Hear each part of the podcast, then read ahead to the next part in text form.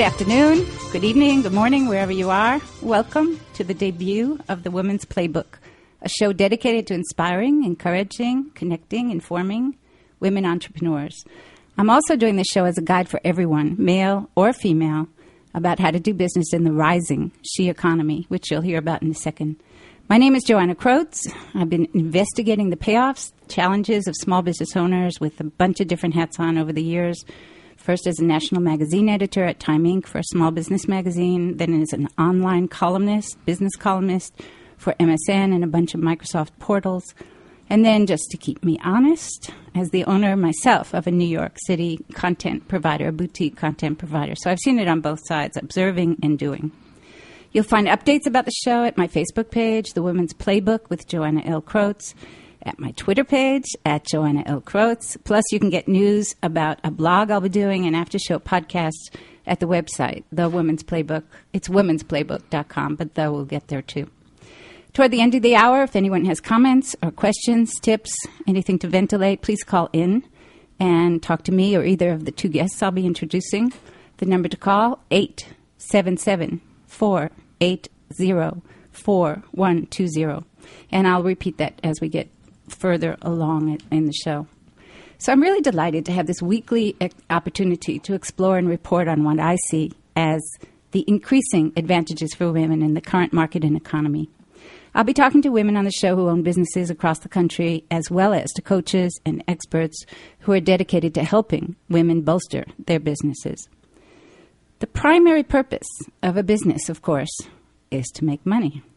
That's what separates having a hobby from having a business you must turn a profit. But women who are now starting and running businesses in never before seen numbers clearly have demonstrated that they often have more than money making on their mind or as their goal. And it may not even be their primary objective. So before we delve into that, a phenomenon which I've called the Goldilocks syndrome, which is the title of today's show. And before we meet my guests, first Samuella Becker, whose solopreneur credentials and work life experiences I think will resonate with a lot of you out there. And my guest on the latter part of the show, Jamie J. Ladge, an award winning management professor at Northeastern University. Before we begin those conversations, and because this is the, the debut, I'd just like to give you an idea of the sheer size and rise of women entrepreneurs and to put the reason for this show in context. So, the movie version, the cultural icon of an entrepreneur, may still be some San Jose or Williamsburg, Brooklyn dude, you know, downing energy drinks in a loft or a garage, writing code 24 7, and building this awesome business out of thin air. But that would be a relic of the days of Steve Jobs and Bill Gates. Today's entrepreneur is much more likely to be female, whether a millennial or a boomer, all ages. Women now are estimated to own more than four out of 10, that's 40%, more than 40% of all privately held U.S. companies. They, it, that's 8 million firms total. The number of women owned companies has been growing faster than the rate of all businesses, rising at an extraordinary 54% raise, rise since the 1990s. And the tilt toward female is accelerating. Over the same time, women of color and women immigrant entrepreneurs have been rising even faster. About 2 million privately held firms now are majority owned by women of color. A fifth of all U.S. women business owners are foreign born. One research institute calls the immigrant women's business a quiet revolution, growing unnoticed in the U.S. economy, like so much that's going on about immigration. Nationwide, women owned firms wield a total economic impact of $3 trillion, and they employ about 8 million people.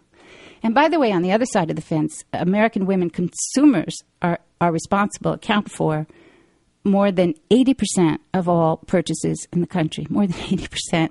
So we're talking about cars and computers, not just tuna fish and diapers. This tilt toward female economic power is hardly limited to the U.S., as you might think, although certainly we're more affluent here. Several high profile studies, including one in 2012 by Booz and Company, the management consultancy, reported that 1 billion women, 1 billion women, will be entering the global economy by 2020.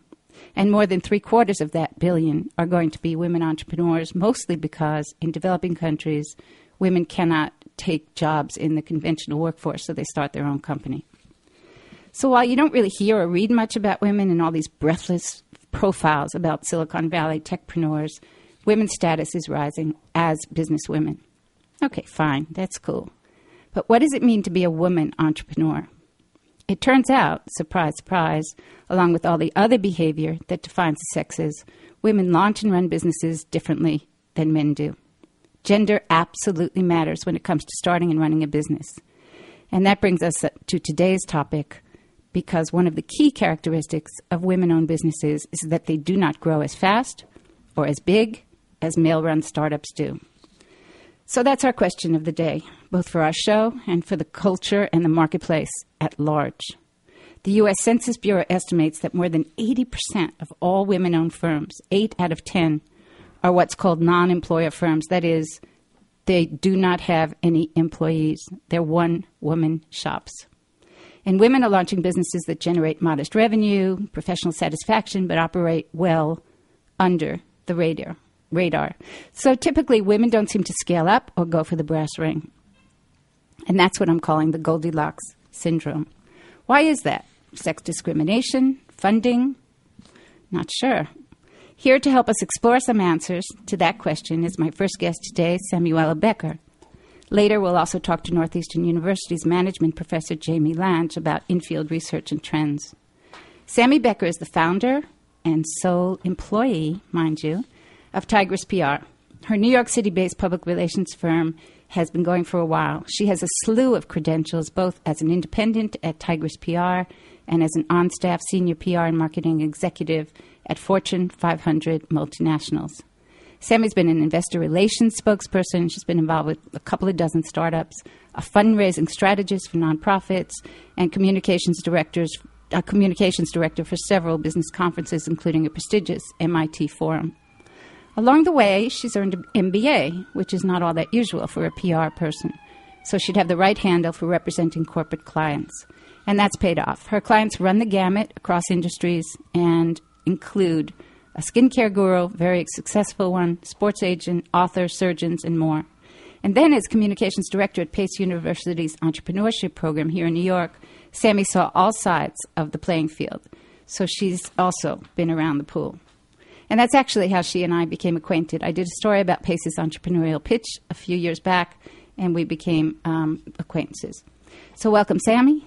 Thank you. Thanks for being here today on the debut show. Anything so far, or I should go straight into the questions, or you have something you want to say first? Um, no, it's um, as I was uh, listening to you, I was having these aha moments of, um, um especially the solo entrepreneurship and uh, eight out of ten women um, having no employees, including myself. so this is the shoemaker syndrome. No shoes. Um, I wanted to talk about this Goldilocks syndrome because it's clear that women are gravitating to launching and creating these right-sized businesses. And typically, when um, small business marketers, bankers, researchers talk about this, there's this woeful, worried tone. You know, it's like years ago, men don't eat quiche, women don't scale. And that's the headline. Is it because they lack confidence or so on? So let's look at that. You've been on your own for a lot of years. Yes. And you care to say how many? Um, I would say January of 2003 is when Tigress PR was founded. So quite successful over the years. Yes. And you work on your own? I do. Yeah. So how did that come about? What makes you stay a, a solopreneur? That's a good question. I think part of it is driven from my clients. Um, and it's been throughout my life where people say, but you will be working on the account, right? And you say, of course, of course. And I think it's just always been that way. Um, is it because of um, reluctance to delegate or nobody can do it as well as I can? Uh, perhaps. But, uh, you know, I realize that there is a point where if you're going to take the next step and be the success that I want my clients to be, um, scaling is important. So that's also a key about women entrepreneurs. They tend to be in service businesses and they tend to build a client list based on their stellar performance. And the client tends to hire that person exactly. as opposed to that organization, even when it's out of PR or different kinds of, for instance, me and content kind of provision. That that's the same idea. So you and I have had this conversation, which I found extremely dramatic, um, that led to you leaving the corporate world. and that was, of course, some years back. Tell tell us about that. Um, it was I was a mother and uh, trying to do it all. Uh, very prestigious position um, as director of corporate relations for a major Fortune 500 company. Uh, when I went three weeks without seeing my son awake, um, literally, literally, wow. um, because of workload and. Um, sometimes it was workload where you would work almost all night and you would be in different time zones, whether it was London or West Coast, and of course the East Coast where I'm based. And then everything you did was changed the next day. It was like a merry-go-round. And I went without seeing my son awake. And I remember saying to my boss that particular um, comment. And she said, You shouldn't have had children. Literally. That's about all I can get out, literally. And it was, um, again, one of those game changer moments where I thought, you know what? Um, I think I can change this. And so I became an independent PR consultant. Uh, oddly enough, to many agencies in town that were fine and to um, hire me from, let's say, 10 to 3. And uh, became very diversified. Anytime somebody asked me if I could write on a particular topic or, you know, do press, whether it was real estate or fashion or beauty or, um, you know, investor relations, I always said yes. And uh, that was a big difference in my career. Did you see your son anymore? Of course. You did. And I did. So it worked for you. It really. It did. Um, you know, the whole point is, is I became a mother, and my mother was actually a working mother. Um, so not that she didn't do a good job, but it was a little different. I grew up in Akron, Ohio, and I had family around me. Here in New York, I didn't have that. I mean, I had a husband, but um, not the same thing. Yeah. Well, that work family balance for women obviously comes up a lot, although the cliche is that entrepreneurs work longer hours and mm-hmm. harder days than people who are on salary and staff. So there, there's a, there tends to be a trade off there. So it still seems to be a female driven choice because again that image of the entrepreneur working all the time is constant. So in uh, just a few seconds we're going we're going to go to break and um, when we come back i will ask sammy a couple of more questions about um, how her business is run including the big one about social media and, and communication since that's her field. And we'll be right back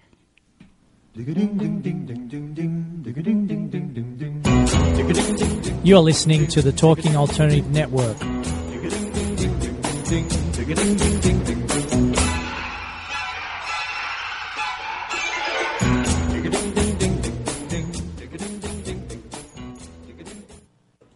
Do you need a business plan that can guide your company's growth? Covenant 7 will help bring the changes you need we are small business consultants and we pay attention to the details you may miss. Our coaching and consulting services are guaranteed to lead to right growth for your business. Call us at 917-833-4860 for a no obligation free consultation. Check out our website at www.covenant7.com. Are you stuck in your business or career? Trying to take your business to the next level and it keeps hitting a wall? This is Sam Leibowitz, the Conscious Consultant. I will help you get to the root cause of your abundance issues and help move you forward in your life. Call me now and let's create the future you dream of. 212 721 8183. That's 212 721 8183. The Conscious Consultant, helping conscious people be better business people.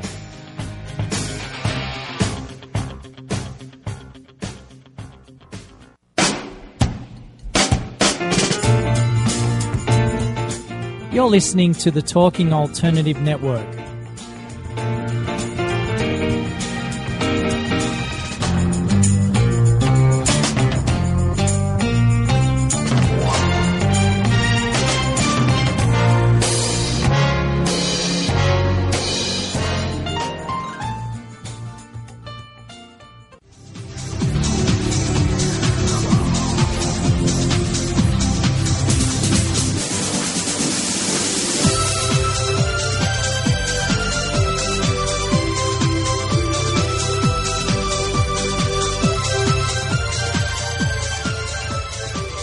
We're back on the Women's Playbook, and we're talking to Sammy Samuella Becker about women entrepreneurship and about the Goldilocks syndrome. And shortly, we'll also be talking to Professor Jamie Ladge uh, about broader trends and some research that's in the field. And when we left, we were talking about Sammy and how her boss at the time told her basically, don't have a kid if you want to work, which sort of comes out of Rosie the Riveter. I mean, uh, it's hard to believe. But um, what I'd also like to hear about is you work out of your home office, right? I do. Yeah. Have you ever thought about renting a place or it just wasn't in the cards economically? Because that's another big reason. Well, I live in New York City, first of all, so rents are a bit higher than, let's say, other parts of the country, I would imagine.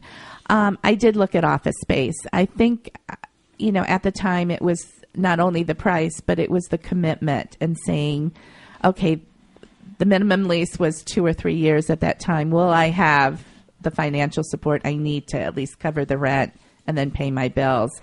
Or can I do it at home? I live in a pretty nice, centrally located. That'll help. Um, actually, co op in Manhattan. I think I, I still can do it. I can do it from home, um, or if I need to go to offices. So that's how it's been.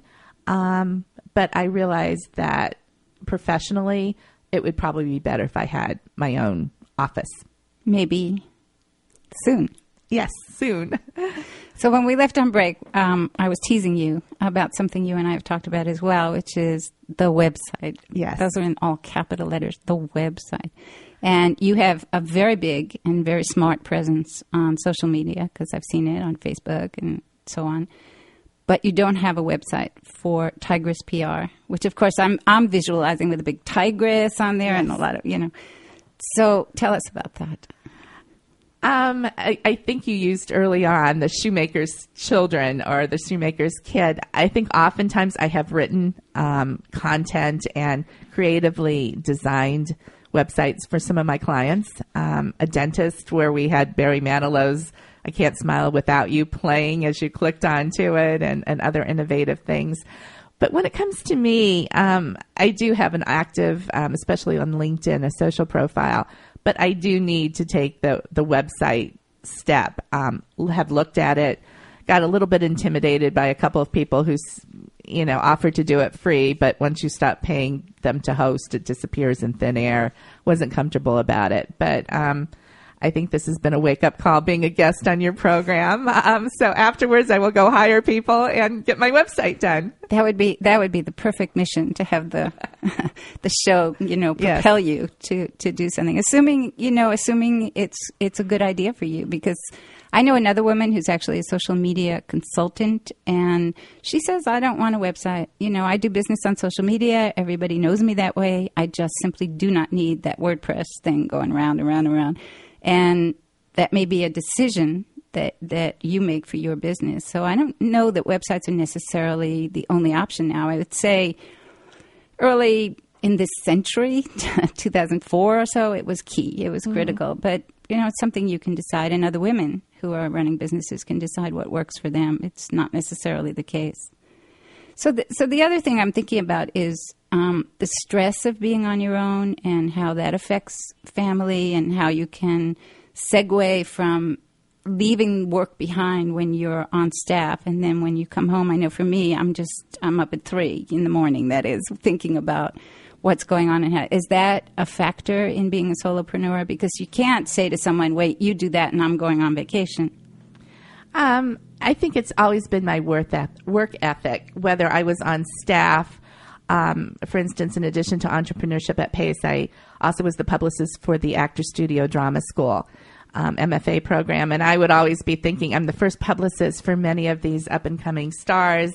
Um, is there more I could do? You know, um, so I am one of those that don't easily turn off, whether it's working for myself or working for others. Um, it's just I figured if I was going to do it, I'd be smarter to work for myself. What do you think you can say based on your experience inside and outside the fold corporate and working for so many clients that is the hardest thing about being on your own? Do you have I probably should have warned you I was asking that. What what do you think the the hardest thing is to do as a solopreneur? Um, well, I think there's two things. One is, um, as a consultant in general, you are not part um, of the team on you know a, you are a part of the team on a daily basis but eventually if you've done your job really really well and i've had this said by clients is we've gotten so much media over the past you know 3 months 6 months fill in the blanks that we're just going to take a break now because before you we had nothing. So i think it's the coming and goings of clients um, as opposed to being there for years and years i do have clients that have been there with me for years but um, it's that. I think, you know, I, I almost feel like they're family at one point. And so I think, you know, it's just letting go and realizing for some of them, it's just a point in time. Well, coming to our Goldilocks theme, are you sitting in the right sized chair? In other words, would you like to get bigger? Would you do you think about scaling up in some way and then what happens or not?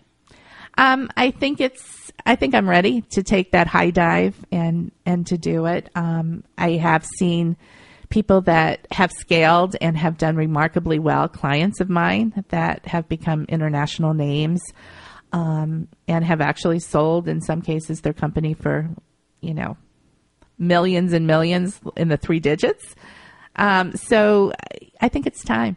I really do. What would be the first or second or the early steps to getting there? Would you try and get a loan? Would you take partners on? Um, I don't think at this point I would take partners on. Um, that's a whole different topic of whether I would join an agency as a partner, but usually they want you to bring your whole book of business. So I like being on my own, um, but I think the first step would be a website. well said. Right. And so, what have been the strengths you think that you bring to the party as uh, as a solopreneur or on your own? Obviously, a lot of skill, but in terms of running the business, not just providing service for clients, you know, where is it that you could improve? Presumably, you're really good at communications. We know Yes. this. But is there financing? Should you have a business plan? Should there be um, some kind of technology, which website aside? Um, where do you think you could improve or change the way you approach the business? Um, I think you brought up good points. Um, I think having a physical office away from the apartment and also the website, even though, as I said, my LinkedIn profile does have, you know, certain, a lot of clips that I've been quoted in and, and other things. But I think those two are just the minimum. And probably being more active. I actually was a speaker at a conference last week, and doing a program like this will raise my visibility. I have to also think of promoting myself as well as my clients. Yeah, it's hard to do. I've I've known because I've been doing this for a decade to do the marketing at the same time you're actually doing the business. Mm-hmm. Both of them are full time jobs at least. Right. So it's tough. I hired a PR person to do social media for me for a while, and she just simply didn't get my business. I mean, she tried. She she did okay, but it really put me off. You know, I thought I could be doing this better, but but I'm not. Right. So I really think that that's the nub of of being both a woman because we tend to be perfectionist uh, entrepreneurs and having a solopreneur where you just think I could do this better or I want it done better, and you don't let go, and you don't say, "Well, it's good enough. It'll be okay." I've had to learn that lesson a great deal. I don't know about you. Yes. Yes. Yeah. Well, we're um, pretty soon going to um, see about the wider trends of what's going on, and um, I know I know that um, we have a few minutes before the break, so we're just going to talk a little bit more with Sammy, and then we'll be inviting Jamie Ladge in again. I just want to say for anyone who wants to call in, the number to call toward the end of the show is going to be eight seven seven.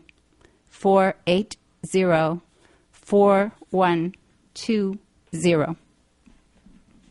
So, do you think there's some, and Jamie is going to weigh in on this as well, Sammy, do you think that, that, that you have encountered um, sex discrimination or you're a girl, you can't do this job? Obviously, you encountered it by saying you're a girl, you should not have a kid, but that's in another whole arena. Um, do men seem to do better when they're running their own PR agencies? Although it is a field that has welcomed women more than any other, more than a lot of other fields. Um, I don't see that. I really don't. Um, in some ways, I felt like I had an advantage being a woman. Um, and my voice tends to be younger sounding. And I've had reporters on the phone saying, "Oh, are you just starting out?" And I'm like, "Well, should I play that card?" No, you know. um, no, I haven't had that in the field. Actually, practicing my craft. I started out actually as a journalist. I was a magazine editor, so I've also seen the the um, side from the other, um, from not just the PR side, but from the the side of, uh, you know, being called and and um, from PR agents. But no, I haven't seen the discrimination in PR. And have you seen that with some of the clients you represent? No, actually, and I've represented. I've worked in Wall Street. Um, I've worked on biotech. Um, I think the whole thing is: is are you qualified? I I don't feel sex played a role either way. Law firms, um, no. Uh huh. And, and the financial industry wasn't, you No. know, a little hinky about all that. No, and I think I, when I entered the financial industry, it was at a time when they were, and, and law firms, waking up and realizing there was something to be learned about consumer marketing. Um, you know, the way that they had done business needed to change, and they needed to be a little bit more personal. So perhaps I came at the right time. And when you were at Pace um, and you saw both young women, they're young, all the student age, right? Um, young women and young men pitching, and I know that there are contests Right. for pitches because that's how you and I got acquainted. Did you see any difference then in the genders? Um, no, again, based on it was all based on what is your proposition? Is it social entrepreneurship for profit? Um, what is your idea? It was solely based on what's the idea and can it be done? You know, what is your business plan? Can it be implemented? Is it realistic? What's your funding? Um, and that really has nothing to do with gender. I think it's a person just being clever and smart, and uh, sex doesn't It's- matter. You've had a terrific experience. I, I, I have seen that women tend to gravitate to social entrepreneurship more than men do. So the purpose and the passion come forward almost more readily than the profit. And again, we'll talk to Jamie about how people are defining success for women entrepreneurs and how they define it themselves. Is that, again, something? So you haven't seen that. Maybe it's a New York thing. Um, I think it. I've seen people found businesses, but um, giving back is an important factor of it. I was at Arianna Huffington's Thrive conference, and Tory Burch spoke, and, and she talked about that being ingrained at the very beginning of her founding the company, the philanthropy angle. So um, I think it depends. Um, are women more sensitive to that than others? Perhaps. We'll we'll find out. Well, we're going to um, pretty soon get Jamie, who I keep promising is going to appear and sound off, um, and she's going to she's calling in from Boston, and we'll talk about some of the things we've been talking about here in terms of her research and as a, as someone who looks at the field across a lot of different sectors. So pretty soon, Jamie's coming up, and now we're going to take a break, and we'll be right back. Talking Alternative Radio, 24 hours a day.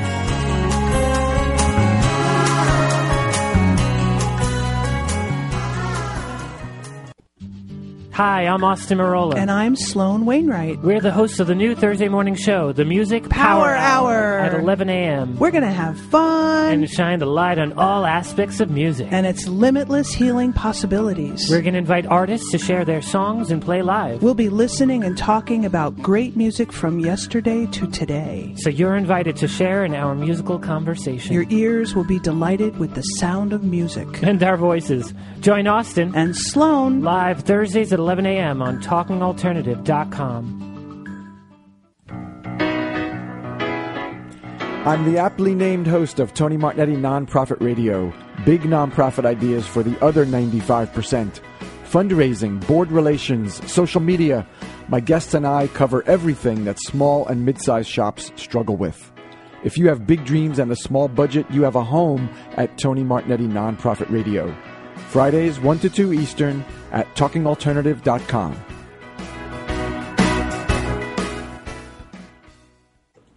Do you need a business plan that can guide your company's growth? Covenant 7 will help bring the changes you need. We are small business consultants and we pay attention to the details you may miss. Our coaching and consulting services are guaranteed to lead to right growth for your business. Call us at 917-833-4860 for a no obligation free consultation. Check out our website at www.covenant7.com. Hey, all you crazy listeners.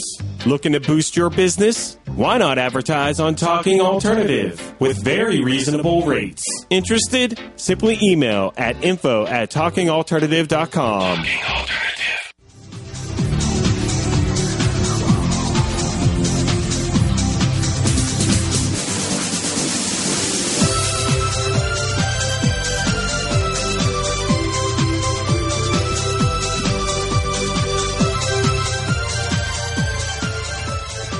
Hi, this is Joanna Krotz. We're back live uh, on Thursday um, about talking about women entrepreneurs at the debut of the Women's Playbook. We've been talking about Sammy Becker, and now, as I've been promising, we're going to be talking to Professor Jamie Ladge.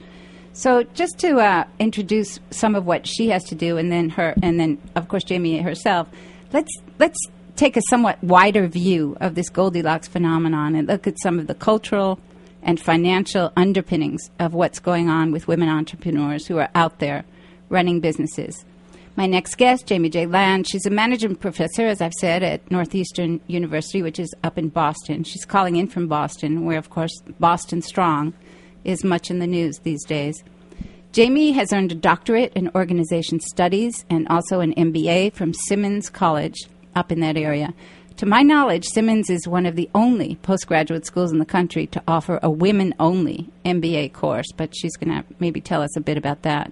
She's won a number of academic awards for her work, including one for her doctoral dissertation, something else for us to hear about, which was a $45,000 grant to support her work family research. And Jamie focuses on the intersection of identity, careers, and work life inter- integration, especially for women she also examines diversity and gender issues within organizations. So a perfect combination for us today. Welcome, Jamie. You there? Yes, I'm here. Thank you. How you been? I'm great. That's good. I know you were taking some vacation time, and so it's back to work. I'm sure. It is. Yes. In freezing cold in Boston. I don't know what it's like in New York, but oh, it's pretty cold here. it was horrendous yesterday, but we're having good weather, so you'll be okay tomorrow. Yeah, I think it's going to warm up. I hope so. So, this is the segue. Let's start with the reality check. You know, we're sure numbers don't lie, and yet statistics usually tell stories in black and white. And as we all know, progress for women, and here's the pun, is largely written in shades of gray. So, women owned entrepreneurial startups underperform male owned firms, according to a slew of studies, some of which I've referenced. They're growing almost twice as fast, as we've noted, as U.S. firms overall. Yet women owned firms have lower survival rates. They're smaller with lower profits, earnings, growth rates, all that stuff. From your experience and work, can you put that into perspective at all? What are the reasons for that? Yeah, I I feel there's three primary reasons, much of which, uh, two of which have been talked about um, pretty, you know, fairly predominantly um, in the literature. The first, as I think you alluded to before, was a lifestyle choice that a lot of women opt out of the workforce if they can. Of course, we're, we're focused on those who um, who can, and there might be you know differences among among different uh, social classes and, and levels of affluence. But for some, it's a lifestyle choice when they can do that, and by lifestyle choice, meaning start a business that makes it easy to balance work and family. Now, I think you your other guest alluded to before that it, there's not always you know a positive balance um, when you have your own business, and in some respects you could um, it could could go the other direction. But I think the perception for a lot of women is, you know, um, I can't have the flexibility that I need in my in a corporate environment or another kind of organizational environment, but I can do it um, if I'm the one setting you know my hours and my flexibility. So there is there is a sense of um, lifestyle choice. Now, along with that, the second issue is um, and you've, you've alluded to this as well, the, this issue of gender inequity, um, which is driven by a couple of different things. One, women tend to ask for less money when they're trying to obtain funding, um, and they tend to receive less as well. I was just involved in a study where we looked at uh, funding from banks, and we looked at firms of similar sizes, of similar uh, that had been ex- in existence for similar amounts of time, both men and women owned firms and we looked at um, profitability as well as their time commitment and their own personal cas- capital that they put into the business. and uh, not surprisingly, we found that the women received less money, even when they were able to signal to banks, you know, that they had similar profitability, as I said, similar um, other measures of success, been in business for you know a, a sizable um, length of time. Let me let me um, stop you just had, for a you sec. know, sizable number of employees, et cetera. And what we uh, what we gathered from that research is that there are what's driving some of this inequity for women in particular are sort of these deeply entrenched stereotypes. Although they're not probably overt biases that go on, there are some implicit biases that we all have about you know a variety of different people and stereotypes that go along with it. But for women in particular, we tend to think, oh, women go into starting their own business because it's a lifestyle choice. There, a term I've heard before is the cupcake stigma. Wow, I Um, haven't heard that. That So- women tend to to start cupcake businesses and businesses that may not be profitable. So, Jamie- so even when they can show that all these other measures of success are out there, they still don't get as much money, and we attribute that to the possibility that gender sends a, a signal that might sort of obliter- obliterate any positive signals that um, you know bi- that positive business signals might send. So there is still very much this gender inequity out there on, in terms of when women do want to scale up, they don't get the funding that they need, Let- um, and let- that's from a venture capital standpoint and from a, a banking standpoint. Let me ask Wom- you. Women um, also tend to put their own more likely to put their own money or have friends and family put money into their businesses. Yeah, than- I understand. asking for it from outside sources. Let me ask you if this is um, the the 21st century phenomenon of um, sex discrimination when women did not earn as much as men did because you know they have husbands to take Mm-hmm. care of them. So now we see this moving forward in the 21st century as an entrepreneurial issue. And I actually had not heard of the cupcake stigma. I, I'm not sure I can even get my mind around that. but um, but it's but it's but it's pretty awful. Is the study that you were involved with nationwide? It's been re- was it across the country that you were tracking? Uh, the yeah, the businesses were nationwide. Hmm. So, contrary to the youngsters that Sammy had encountered at Pace, you're seeing this for women's businesses that were up and running, or for startups, No, these were these are businesses that are already in existence.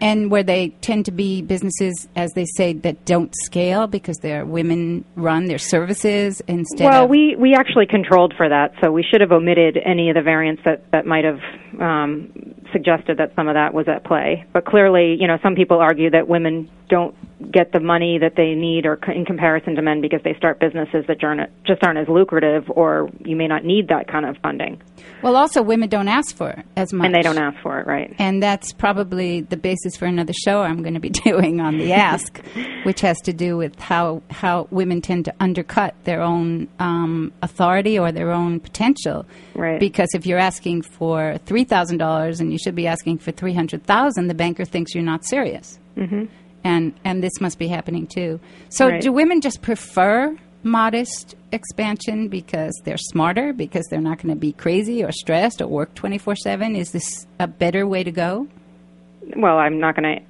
I, I don't think I can answer that per se, but I think if they're going for lifestyle choice, then that might be the case. Um, obviously, they can't control the gender inequities. But the third piece, you know, I mentioned there were three things driving the issue. I think the third piece, and you you suggested this earlier, is that women might be defining success differently than we might have traditionally defined success.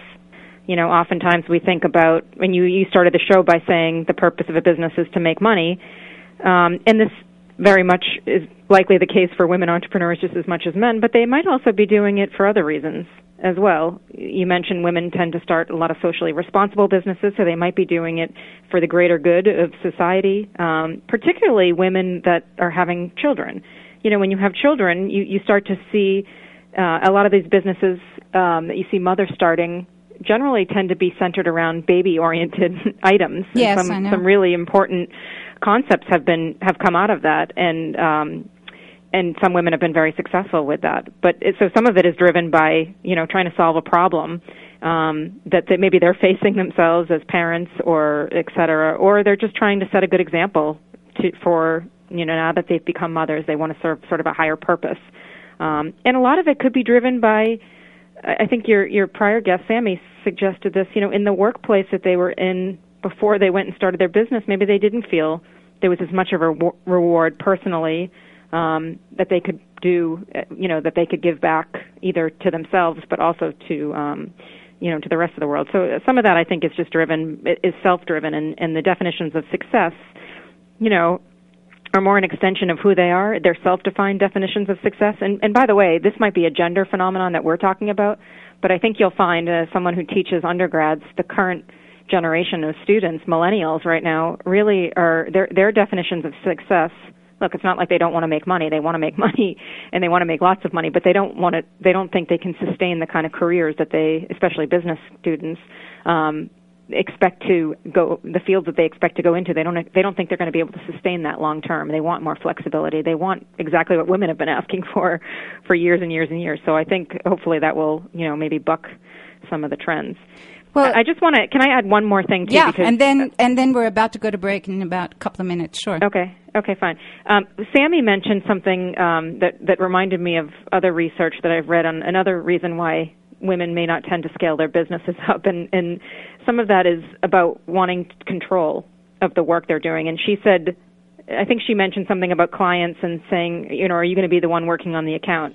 and absolutely and not wanting to you know give up that control of business that she's created and rightly so this is sort of her baby um and so I've read a little bit about that as well and you would imagine that men would think that way as well but because they're maybe getting the funding and um and more likely to ask then then they may be, be more willing to uh, give up that control yeah, I think that happens a lot. And going back to your former point about women, um, lifestyle choices, and, and, and embracing all that for both men and women, I've seen not just kids be the issue, and I think it's important to note that because the cliche, the, the stereotype is that it's always because women have children that they're backing up or, or moving into um, a place where they have more control. But I, I know a woman who's extremely successful who just wants to travel. She doesn't mm-hmm. have any kids. Right. So she doesn't want to build her business. She just wants that other part of her life. And and mm-hmm. you and I have talked about someone who's, you know, obsessed with yoga. She would just wants time for other things besides working. Right. And I, right. I think that's an important point. Again, there's that, that, that cliche that somehow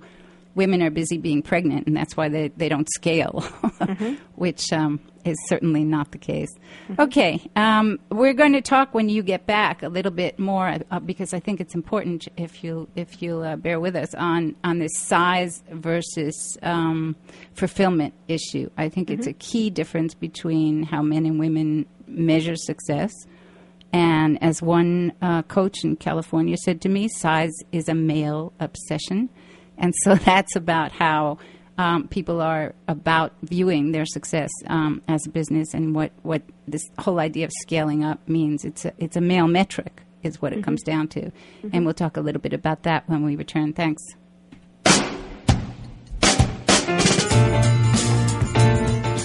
You're listening to the Talking Alternative Network.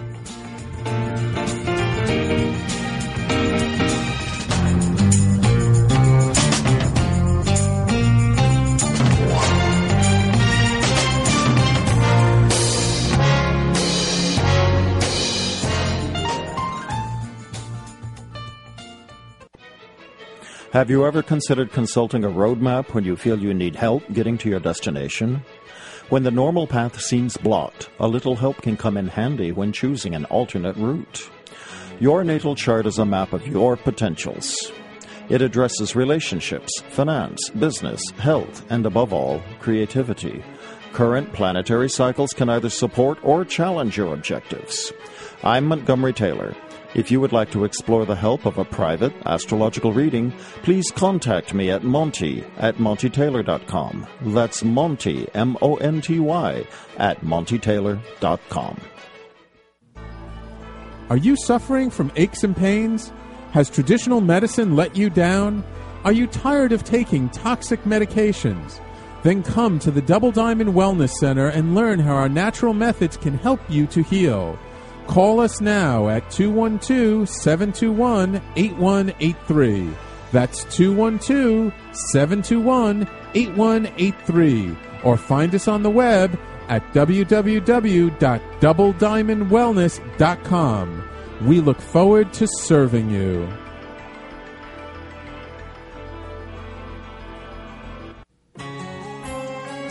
Talking Alternative Radio. 24 hours a day.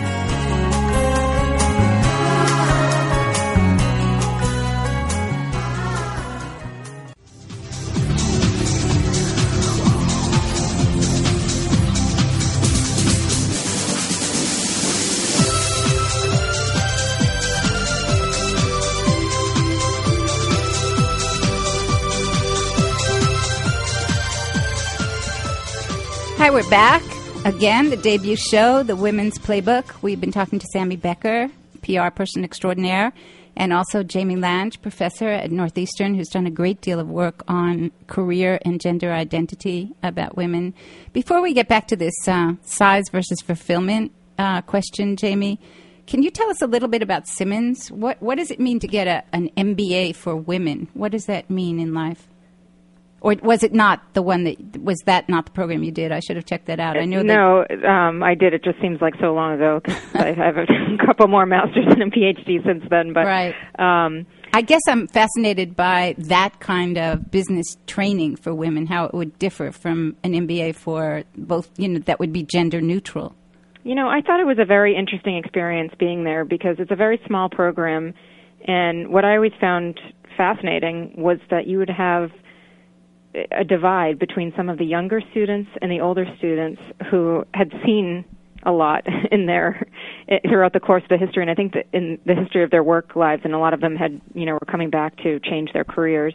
And some of the younger women were sort of confused by all of this um gender inequity talk that they would they would raise in the classroom because the younger women felt that as though they hadn't seen it or experienced it before um, and I think sort of at the end of the program, everybody sort of came together to realize that over time they would be experiencing this based on different life experiences, personal experiences that that um, play out in the workforce as you as you climb the ranks, um, which probably is the reason driving a lot of women starting their own businesses. In fact, a lot of women that graduate from that program do start their own businesses. Yeah, that's something that that I've seen and heard.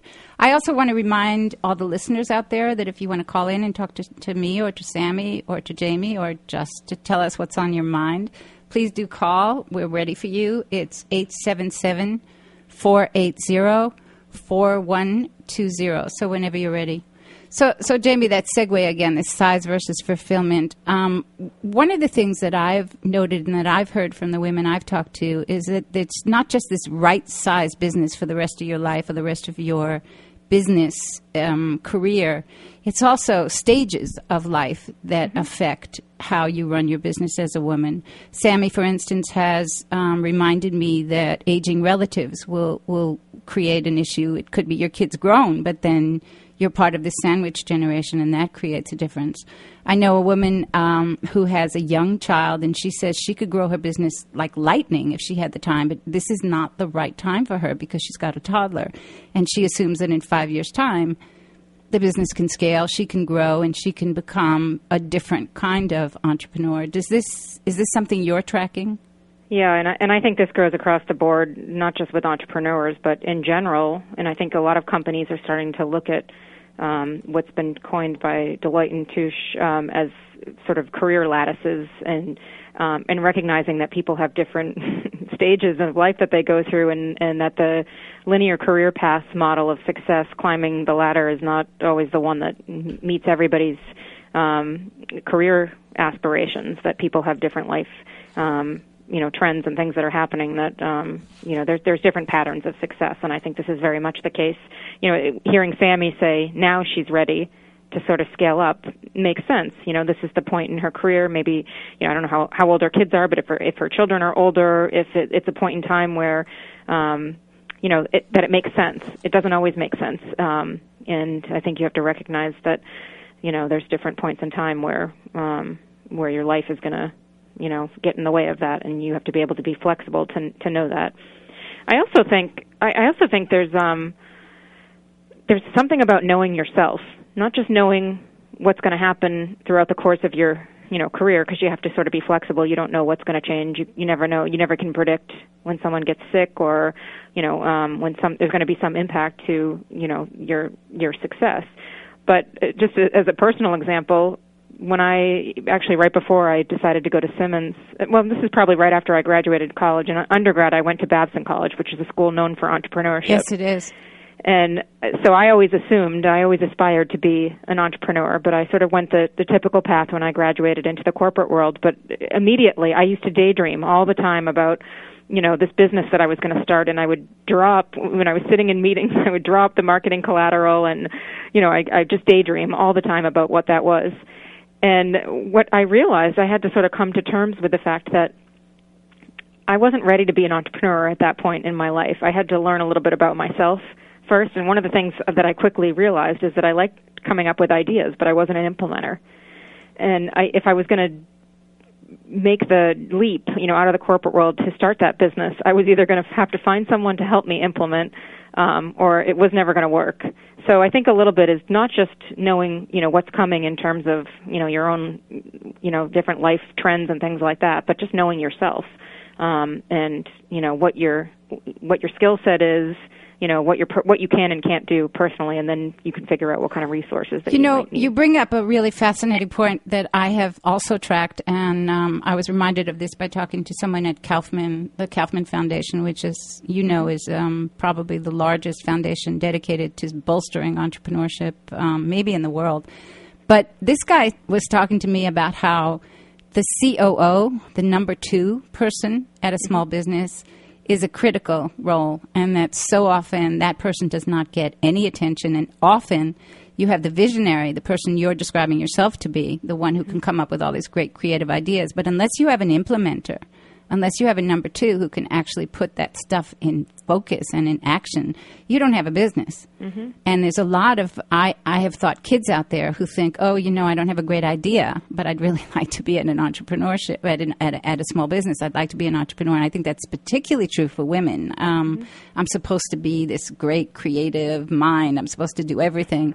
But I'd like to, I'd like to really encourage people to join or partner with someone so that those skills are complementary and you have the creative type who's just always going to be as you say dreaming about doing right. it and then uh, the number two person who actually can help you make it happen mm-hmm. I, I often tell my students uh, to figure out what their strengths are and not worry about their weaknesses because your strengths are your strengths for a reason. the strengths are things that you're likely good at and the things that bring you passion and joy. Your weaknesses probably don't do either of those things. So, you know, once you know and you figure that out, then you can realize, you know, sort of what what it is that makes sense for you from a career standpoint. And if those weaknesses are about implementation, as you said, you know, then you got to find someone that that's willing to be the CEO COO for you, so you can, you know.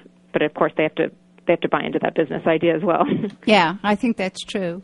Um, so, do you think we'll get to a point let's maybe say in the next decade where we will blend the strengths of the genders. If women are so good at right sized work life um, kinds of businesses and, and men have this reputation of starting businesses that are all the time 24 7 no time for family are we going to see and and in fact as you say millennials have a different kind of philosophy about this. Are we going to see a generation coming up maybe it's called gen z that will blend those kinds of traits yeah, I think we will, and I, I don't know that women really have it right um, in terms of balance. You know, I, I think that was one of the questions you were you were going to, uh, or you maybe were alluding to. Um, I think there's a lot that men and women can learn from each other, mm-hmm. and there are strengths and weaknesses that you know both um, sexes bring to the table, and um, you know, there's clearly things that that can be.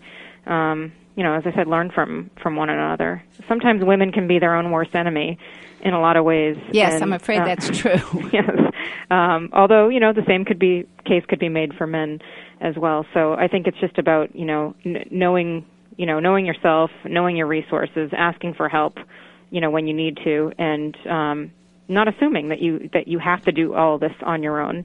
That there are people out there that can can um, you know bridge any gap that you might need to f- be fulfilled. Yes, I, I understand that. Well, I, I, I, believe, I'm not one, by the way, to say women are, are fabulous and men are not. I mean, I really think that we need the strengths of both of those, and, and, and the right sized chair is going to work for men and women. I, as you may recall at the, at the beginning of the show, I said this is a, this is a show also about the she economy, trying to bring in the fact that um, we're pulling women into the economy, not throwing men out. Mm-hmm. And I think that's a key point. So I, I believe we're we're about to close the show. I believe we need to blow out the borders of entrepreneurship. So this playing field, as I say, acknowledges women's ways of doing things and values the traits that they bring in. Um, mm-hmm. I think men have, have been experiencing that for quite a while, and that way we'd certainly grow jobs, the economy, and progress for women. No, thanks for thanks for being with us. Anytime. Next week, we're going to be looking at the rise of a business that combines a belief in producing eco friendly and sustainable products while still building uh, profits in a very conventional way called Inside the Big Box. So I hope you'll tune in. We are shifting times next week.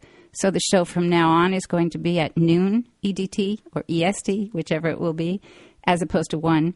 And if you missed any part of the show, you can download the podcast at my website, womensplaybook.com, and of course later at talkingalternative.com. I want to thank Sammy and Jamie for being with me on this um, maiden voyage.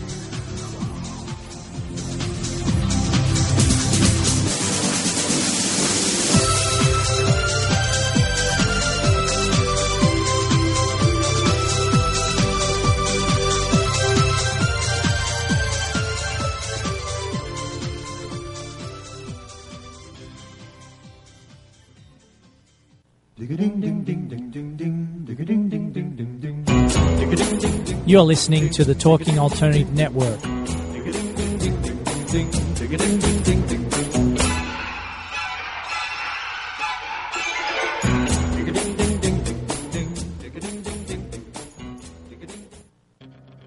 Are you stuck in your business or career? Trying to take your business to the next level and it keeps hitting a wall? This is Sam Leibowitz, the Conscious Consultant. I will help you get to the root cause of your abundance issues and help move you forward in your life. Call me now and let's create the future you dream of. 212 721 8183. That's 212 721 8183. The Conscious Consultant, helping conscious people be better business people.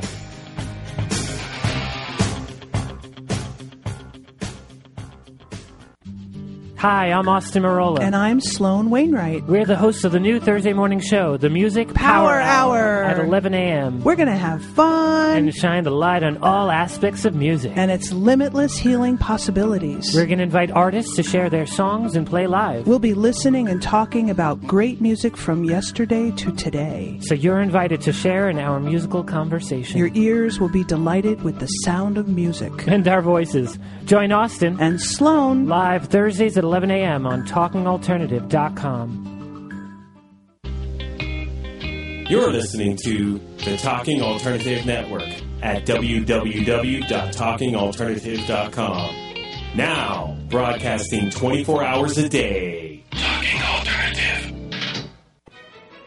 Have you ever considered consulting a roadmap when you feel you need help getting to your destination? When the normal path seems blocked, a little help can come in handy when choosing an alternate route. Your natal chart is a map of your potentials. It addresses relationships, finance, business, health, and above all, creativity. Current planetary cycles can either support or challenge your objectives. I'm Montgomery Taylor. If you would like to explore the help of a private astrological reading, please contact me at Monty at MontyTaylor.com. That's Monty, M O N T Y, at MontyTaylor.com. Are you suffering from aches and pains? Has traditional medicine let you down? Are you tired of taking toxic medications? Then come to the Double Diamond Wellness Center and learn how our natural methods can help you to heal. Call us now at 212 721 8183. That's 212 721 8183. Or find us on the web at www.doublediamondwellness.com. We look forward to serving you.